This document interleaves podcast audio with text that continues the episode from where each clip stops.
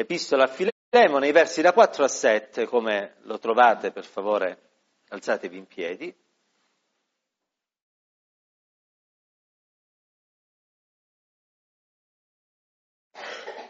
Epistola di Paolo a Filemone, i versi da 4 fino a 7.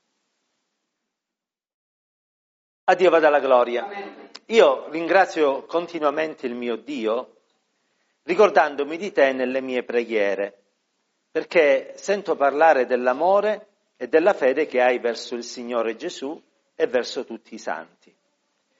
Chiede a Lui che la fede che ci è comune diventi efficace nel farti riconoscere tutto il bene che noi possiamo compiere alla gloria di Cristo.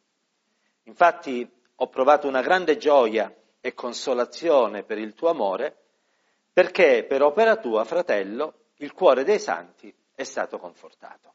Preghiamo, gloria a Dio. Signore, ti ringraziamo per la tua parola. È bello leggerla ed è bello meditarla. Ti preghiamo che lo Spirito Santo possa guidare quello che stiamo per fare e ti preghiamo anche che il nostro cuore sia ben disposto. Grazie per quello che tu hai preparato per noi. Ti diciamo tutto nel nome di Gesù. Benedetti in eterno. Amen. Amen. State comodi, gloria a Dio. Epistola di Paolo a Filemone, piccola, un solo capitolo, 25 versi, bellissima forse la più personale, una delle più personali di Paolo.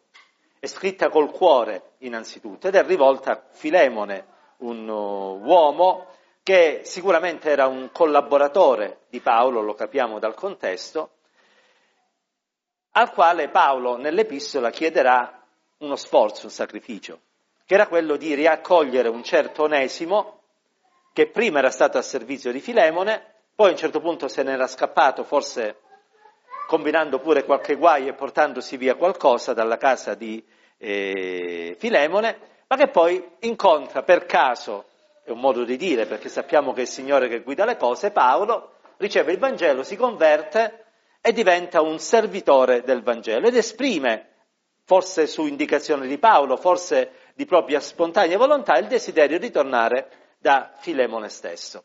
E Paolo scrive questa lettera accompagnatoria con la quale esprime una serie di sentimenti che abbiamo letto e che mediteremo e, quale, e con la quale eh, invita Filemone a dire guarda, se pentito, riaccoglilo come faresti con me perché veramente la sua vita è stata toccata e trasformata dalla grazia di Dio.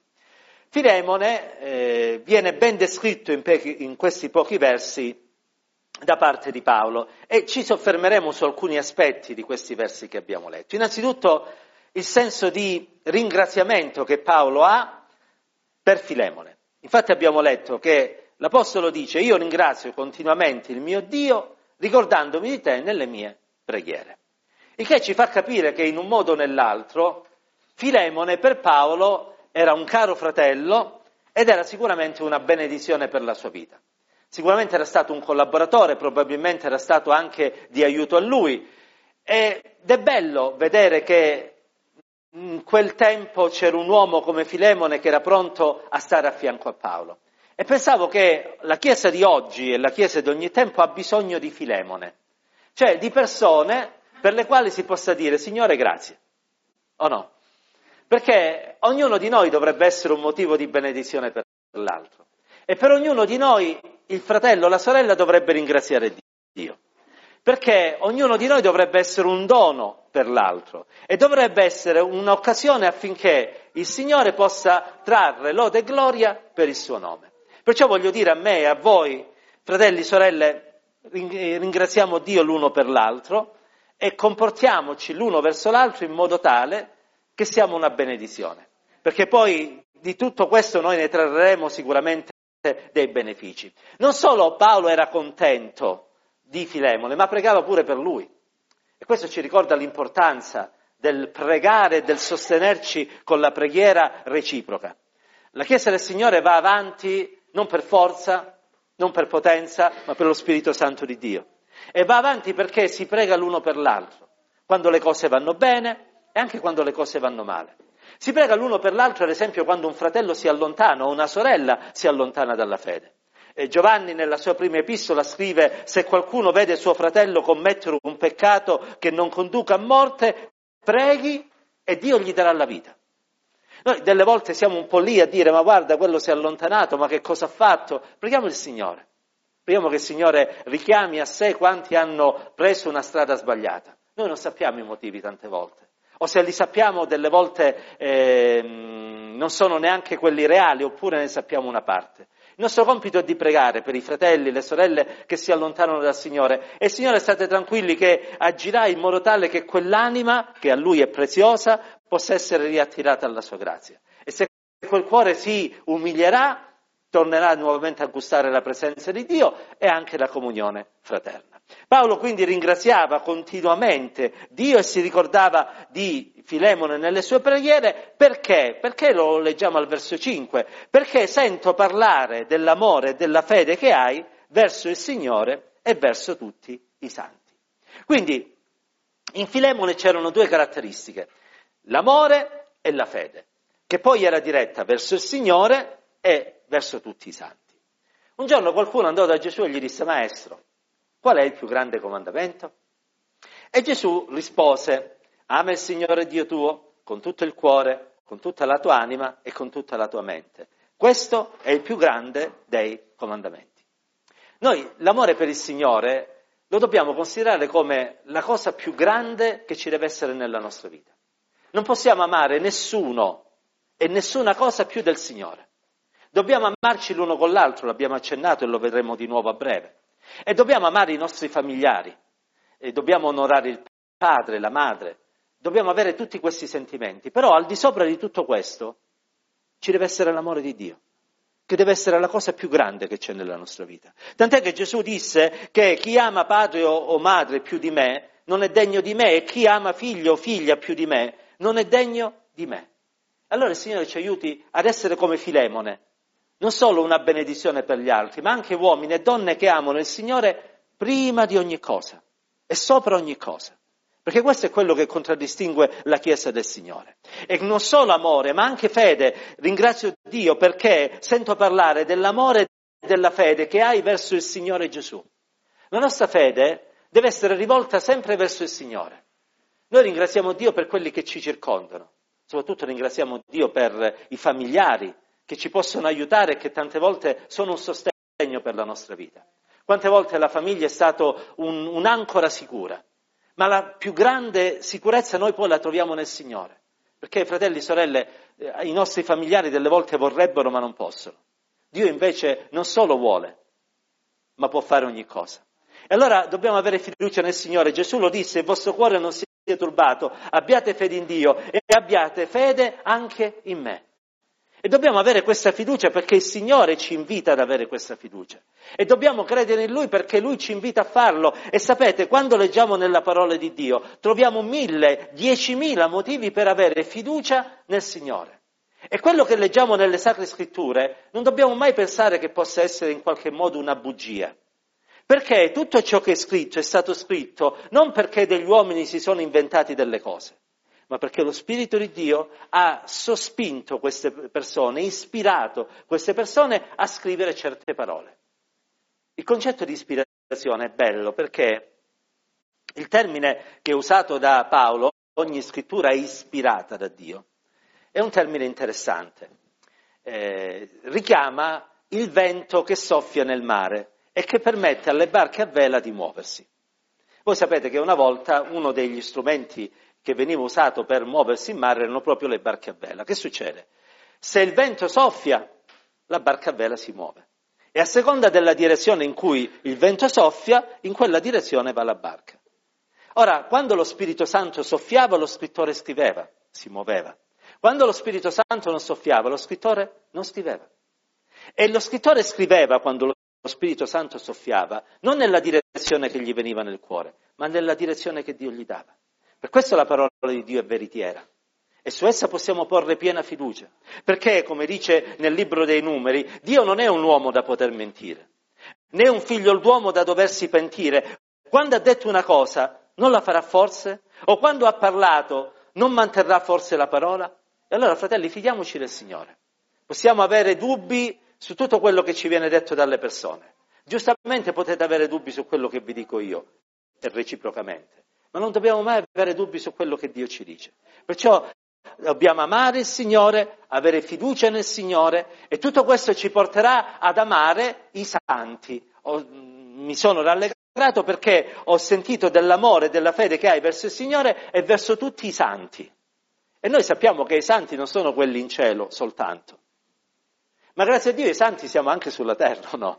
Perché siamo stati messi da parte per onorare il Signore. E questo amore verso i santi è qualcosa che la Bibbia raccomanda sin dall'Antico Testamento, Salmo 16, verso 3. Quanto ai santi che sono sulla terra, essi sono la gente onorata in cui ripongo tutto il mio affetto. Amiamoci, fratelli, onoriamoci, rispettiamoci, preghiamo gli uni per gli altri ne trarremo beneficio e saremo una buona testimonianza. Che Dio ci aiuti ad essere dei Filemone. Filemone che era una benedizione, Filemone che amava il Signore, Filemone che aveva fede nel Signore, Filemone che aveva fede, eh, scusate, amore verso tutti i credenti e proprio per questo Paolo dice, verso 6, che la sua preghiera, tra le altre cose, era che la fede che gli era comune diventasse efficace nel fargli riconoscere tutto il bene che possiamo fare alla gloria di Cristo. Aveva fede, abbiamo detto, oh, Filemone. Questa fede però non doveva rimanere una cosa teorica, la fede non è un qualcosa di eh, intellettuale, la fede è qualcosa che si deve trasformare in qualcosa di pratico. Tant'è che qui l'Apostolo Paolo parla di una fede efficace, il termine greco originale, io non l'ho studiato il greco, perdonate, forse sbaglierò pure la pronuncia, è energes, credo che si pronunci così, che è composta da due, da due parole, en e poi ergon o erges. En che significa posizione, luogo, e ergon o erges, che significa lavorare. Una fede efficace è una fede che ci spinge a agire laddove ci troviamo. Tant'è che poi viene tradotta tra le varie cose in occupazione, impegno, lavoro prodotto, attività svolta, eh, lavoro, eh, a, scusate, eh, azione messa all'opera. Insomma, la fede non deve essere qualcosa di teorico, ma qualcosa di pratico, che si manifesta là dove ci troviamo, non in luoghi diversi.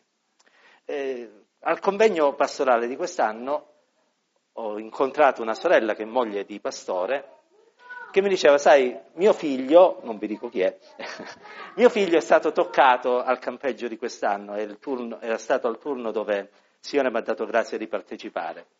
E mi fa, lo sai da cosa l'ho capito che il Signore l'ha toccato? Sicuramente perché un po' è cambiato, un ragazzino di 14 anni, eh? ma poi l'ho capito perché da quando è tornato, qualunque servizio c'è da fare in chiesa, lui mi dice, io ci sono. C'è da pulire la chiesa? Subito arriva lui, ragazzino di 14 anni. C'è da servire eh, a tavola quando fanno le agapi? Lui c'è. E io da questo ho capito che il Signore l'ha toccato veramente. Perché quando il Signore ci tocca, fa sì che la nostra fede da statica diventi dinamica, da teorica diventi, diventa pratica. E io mi ricordo quello che avvenne alla suocera di Pietro, credo che ve lo ricordate tutti. Era ammalata, aveva una febbre, ma quando il Signore la toccò e la guarì, la prima cosa che la suocera di Pietro fece fu quella di alzarsi e servire i fratelli. Perché quando il Signore ci tocca, noi ci sentiamo nel dovere verso Dio innanzitutto di fare qualcosa per la sua gloria. Per questo Paolo dice, io prego che la fede che ci è comune possa diventare efficace in modo da poter comprendere tutto il bene che noi possiamo fare. Perché la fede poi ci spinge nel fare il bene. Anche perché, dice Giacomo, chi sa fare il bene e non lo fa, commette peccato. E noi come credenti non vogliamo vivere nel peccato, no? Abbiamo rinunciato al peccato. E quindi il bene che possiamo fare, quello che possiamo fare, lo dobbiamo fare. Paolo ai Galati, non scoraggiamoci di fare il bene, perché se non ci stanchiamo, a suo tempo mieteremo. Sempre Paolo ai Romani, non rendete a nessuno male per male, ma impegnatevi a fare il bene davanti a tutti gli uomini. E continua sempre ai Romani, dicendo che egli, il Signore, renderà a ciascuno secondo le sue opere vita eterna a quelli che con perseveranza nel fare il bene cercano gloria, onore e immortalità. E ai Tessalonicesi, quanto a voi, fratelli, non vi stancate di fare il bene. Siamo stati chiamati a fare il bene, fratelli, non a fare il male. non a fare vendette, non a cercare di fare lo sgambetto a chi c'è a fianco, siamo stati chiamati a fare il bene e a farlo certamente con saggezza, lo dice Paolo sempre ai Romani, ma dobbiamo fare il bene. E questo bene che facciamo lo dobbiamo fare per la gloria di Dio, per onorare il nome di Dio, non per metterci in mostra. Lo disse Gesù in un insegnamento che diede. Quando fate l'elemosina, disse, non fate suonare la tromba davanti a voi, come fanno gli ipocriti nelle sinagoghe e nelle strade per essere onorati dagli uomini. Ma quando fai l'elemosina, non sappia la tua sinistra quello che fa la destra affinché la tua elemosina sia fatta in segreto e il Padre tuo che vede nel segreto te ne darà la ricompensa. Oggi c'è la mania, eh, io non sono contro i social network, anzi credo che siano un ottimo strumento se usato bene, c'è la mania che quando si fa una cosa buona subito bisogna pubblicizzarla che tutti devono sapere che abbiamo fatto questo, abbiamo fatto quest'altro, abbiamo fatto quest'altro ancora. Ma a me sembra che Gesù non insegni questo. Il bene si fa e guai se non lo facciamo, perché Dio ha preparato le opere buone affinché le pratichiamo, ma il bene si fa nel segreto, nel silenzio, perché a noi non interessa l'onore degli uomini, noi non cerchiamo visibilità in questo mondo. A noi interessa l'onore che Dio ci darà un giorno quando saremo nella sua presenza. E ricordiamoci che di tutto il bene che faremo non perderemo mai nulla, eh? Anche un bicchiere d'acqua. Famose quelle parole, no? Che noi diamo a qualcuno che è assetato. Il Signore nel cielo scrive nel suo libro e quando un giorno compariremo davanti a Lui aprirà il libro e dirà bicchiere d'acqua, c'è il premio. Perché il Signore sa onorare quelli che lo onorano. E quindi dice, io prego che il Signore ti possa illuminare in modo tale che la tua fede si diventi efficace facendo il bene. La nostra fede è efficace quando facciamo il bene. Ed efficace appunto è una fede attiva, una fede che è capace di poter eh, raggiungere gli altri ed operare per gli altri. Eh, ricordo la storia di una sorella, almeno così eh, era, non so se è una storia o un aneddoto a dire il vero, che quando c'era qualche lavoro da fare in chiesa, il pastore diceva dal pulpito, fratelli, questa settimana, che so, dobbiamo andare a, a bisogna pulire la chiesa, dai, facciamo questo qua. E questa sorella, che era seduta tra i banchi, fratello, io non posso venire, ma nello spirito sono con voi. E il pastore diceva, boh, Dio ti benedica, sorella. Settimana dopo dobbiamo andare, che so, a distribuire opuscoli perché dobbiamo fare una... Fratello, io non posso venire, ma nello spirito sarò con voi. Va bene, sorella, Dio ti benedica. Bisognava fare un altro lavoro, che so, spostare i banchi perché bisognava fare... Chi è disponibile? Fratello! Indovinate. Non posso venire, però nello spirito sarò con te. E il fratello poverino diceva, boh, Dio ti benedica. Fin quando un giorno la sorella andò dal pastore e gli disse, pastore, Senti, dovrei fare trasloco a casa mia perché c'è bisogno. Volevo dirti, chiedi ai fratelli in chiesa se qualcuno può venire ad aiutarmi. E il fratello, siamo esseri umani, no? il fratello lo guardò e gli disse, guarda sorella, non c'è bisogno che lo dica alla chiesa, però una cosa te l'assicuro, nello spirito saremo tutti con te. Tante volte noi siamo spirituali quando spirituali non dovremmo essere. Noi ci dobbiamo ricordare che la fede è una cosa pratica, che ci spinge ad agire ed operare praticamente.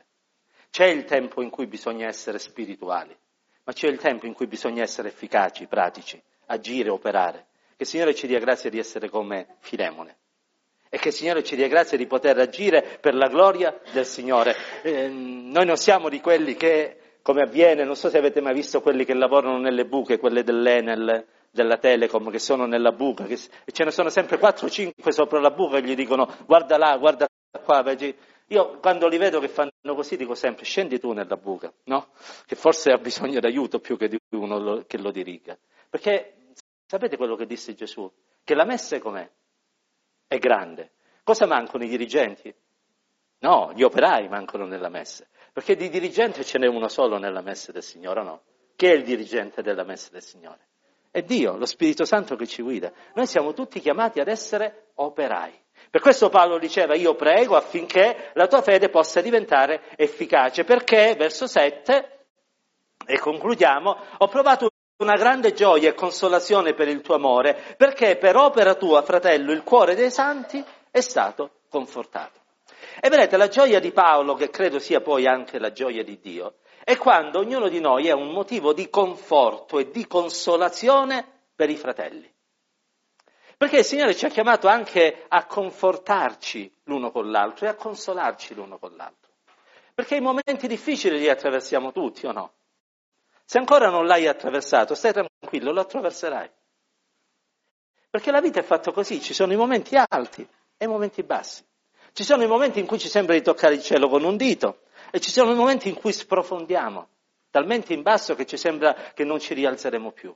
E allora proprio perché quando siamo nel momento dello sconforto desidereremmo tanto che qualcuno ci confortasse, ricordiamoci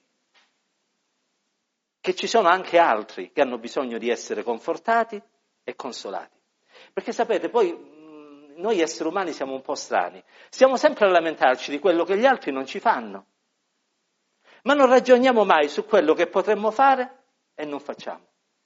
Una volta una, a Spurgeon qualcuno andò e gli disse, fratello, se tu conoscessi quella sorella lì che ti ospiterà a casa, tu neanche ci andresti perché quella non, non telefona mai a nessuno, non visita mai nessuno, eccetera, eccetera. Spurgeon lo guardò e gli disse a questo uomo che stava eh, gettando veleno su quella sorella, dimmi una cosa, ma tu quante volte sei andato a trovarla quella sorella? Ah, io mai, io sono impegnato. Quante volte hai pregato per lei? Ah, io mai, io non ho tempo per queste cose. E allora di che ti lamenti? Anziché pensare che quella non lo fa, pensa a te stesso. Perché se ognuno di noi pensasse non a quello che non riceve, ma a quello che non dà, credo che la Chiesa di Dio sarebbe una Chiesa molto più benedetta. Anche perché l'Apostolo Paolo, riportando delle parole di Gesù, disse c'è più gioia nel dare che nel ricevere. Sapete perché oggi tanti nelle chiese non hanno più la gioia della salvezza?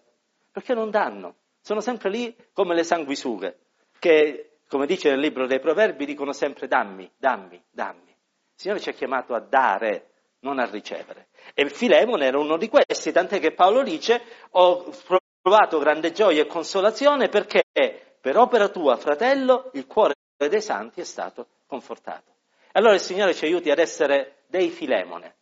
E la Chiesa ha bisogno di Filemone, cioè dei credenti che sono oh, pieni di amore verso il Signore e verso il prossimo, che hanno fede nel Signore, che eh, hanno una fede efficace, che cioè opera per la gloria di Dio e che sanno essere di consolazione e di conforto. E quando abbiamo questi requisiti possiamo essere veramente utili a Dio per il progresso dell'Evangelo.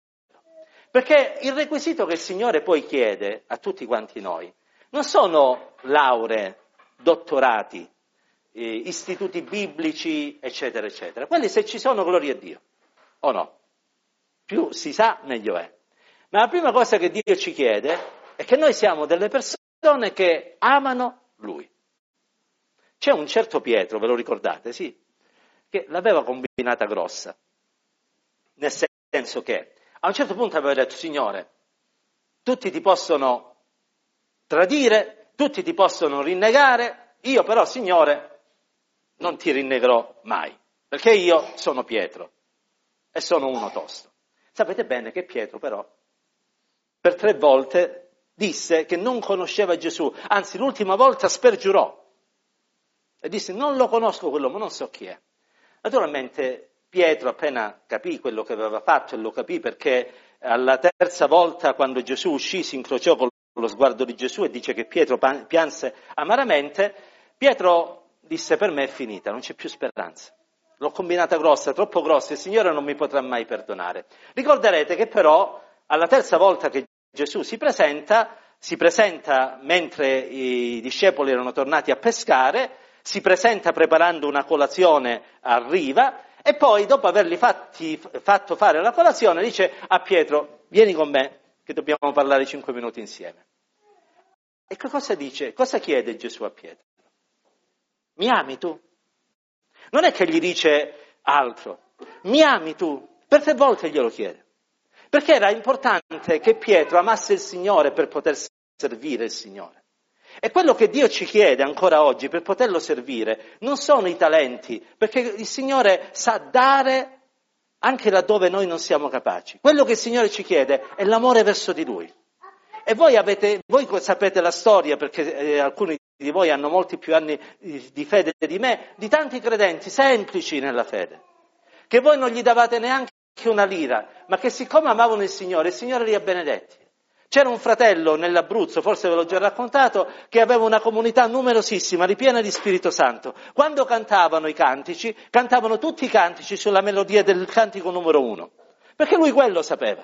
E per lui qualsiasi canto chiamavano lo adattava a quel cantico. E le persone che entravano magari sorridevano pure, ma Dio li benediceva e li salvava.